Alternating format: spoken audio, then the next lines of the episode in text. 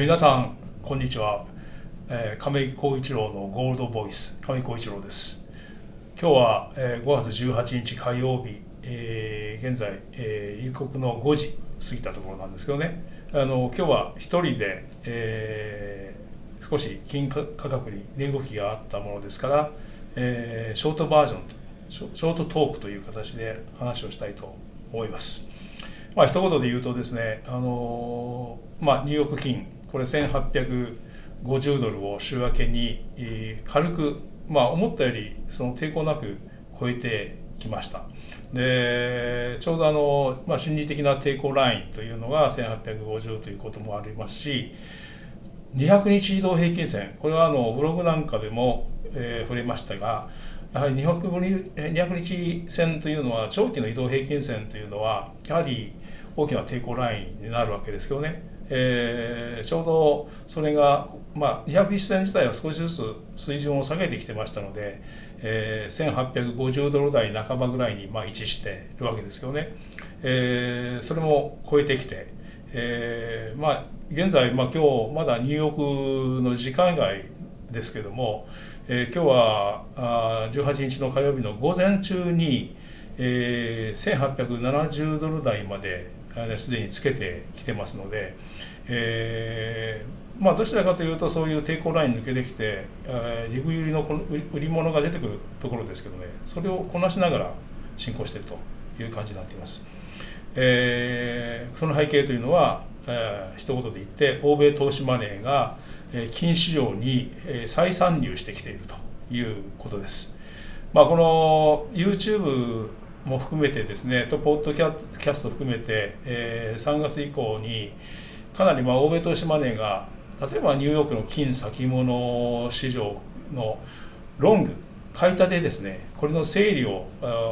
をかなり進めたという話をしてきましたし、これ具体的には年始1月5日に865トンあったネットの買い越し算がですね、3月30日には521トンとですね、これ344トンも減ってたわけですよね。で、この間に金の ETF、 これが2月に84トン売られて、3月に107トン売られたと、これはこれまで取り上げてきましたよね。ただ下げがあったのは3月までで、4月というのが、特に下げがあったのは2月が中心で、3月はほぼ横ばいであったと。でその裏に何があったかというと、インド、中国、この新興国の買いが入ってですね、先を防いで下値を全部固めたという話をしましたが、その下値を固めたところに、つまり需給上ですね、非常に1700割には抵抗ライン、いわゆる実需の買いという抵抗がラインがあるというですね、ちょっとテクニカル要因ではないわけですけど、そういうようなものがあって、その上に欧米の投資マネーが今回4月ないしはこの5月ですね、明らかな形で、入ってきている。でそれが、1800ドル台回復、さらに1800ドル台前半の売り物をこなして1850を突破という形になってきているわけですよね。この特に5月はですね、まだ月半ばですけども、金の ETF はですね、プラスに転じてまして、世界全体で約この5月14日までのデータなんですけども、25トン余り、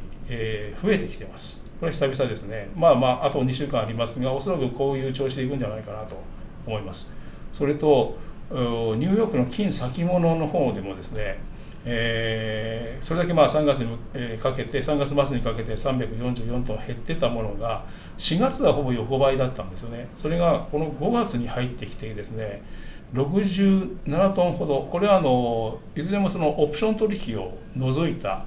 数字をこれ話しているわけですけどね、増えてきているという形で、明らかに欧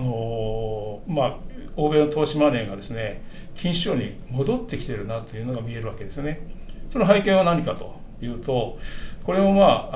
先週 YouTube でも触れましたが、アメリカの実質金利、いわゆる10年物国債の利回り、長期金利がですね上がってきて、それで金が売られるというのが見られてたわけですけども、ところがここに来てインフレ期待つまり期待インフレ率というのが上がってきた結果ですね、そのいわゆる名目金利からそういうインフレ率を引いたものがですね、実質金利というわけですけども、まあこれはいずれもマイナスなんですが、マイナスの 0.5% 近くまで戻ってきてたんですね。去年はマイナス 1% ぐらいに夏を位置してたわけですけどね、それが0.5からマイナス 0.5 から 0.8 ぐらいまで下がってきてるわけですよね。おそらくこれに欧米投資税がそういう実質金利の低下にですね乗って買い立てを増やしてきているということだと思います。さらに、ここに来てその、ニューヨーク株式、ナスダックを中心としたハイテク株を中心にですね、金利が上がってきたということもありますが、全般的に見てどうもその上げがですね循環物色でここまでずっと上がってきたわけですけども、その手がかりなんていう形でですね、好材料が出ても好決算が出てもですねあまり反応しなくなってきていると、これまでのようには反応しなくなってきていることがありますよね。ですからちょうどそういう転換期で少しそのリグったお金が金融市場にまた再還流している可能性があるんだと。それともう一つはそのバブル的な、一つの現象としてビットコインだとか、そういう、いわゆる暗号通貨が乱舞するような状況にもなってましたが、これなんかも少し一巡したような感じがあってですね、いずれにしてもそういうその、なんとなくこうマーケット全般が、リスクに対してですね警戒感が出てきてて、その流れの中でいわゆる安全資産というかリスクヘッジとしての金市場への再注目みたいなものが始まっているのではないかなというふうに思います。この先ここからですねその200日移動平均線を超えてきましたから、テクニカル的にもかなり、内容は好転してきてますから、再度って、1900ドル台というのはやはり売り物がさらに控えますよね。やっぱり1850よりも強い抵抗ラインというのは1900になってきてます。ただ、ここまでの展開は予想していた以上に早いのも事実なんですよね。ですから、ここの、この1850を次にどう固めるかという感じになるわけですけども、私は以前から申し上げているようにこの夏場に向けて1900ドル台を試しに行くような展開というのが考えられると思って見ているわけですけども、当面はですねこの、水準を切り上げたいわゆるレンジ切り上げの中で、売り物をこなすという、それとその足がかりにして1900ドル台にトライというようなことが次のパターンとして考えられるのではないかなと。ちょうどドル円相場が109円台と、昨年の秋に比べると円安傾向に来てますから、ドル建ての金価格の上昇に伴ってそれ以上にですね国内円建て金価格の上昇もやっぱり目立ってますから、ちょうど6500円台の後半まで、今日は上がってきてますよね。ですから、意外とその多くの方があれ気づいたらですねこんなところまで金が上がってたのっていうような状況が今足元で生まれてきているのが現状になっています。それではまた来週は YouTube の更新をしたいと思いますので、ご期待ください。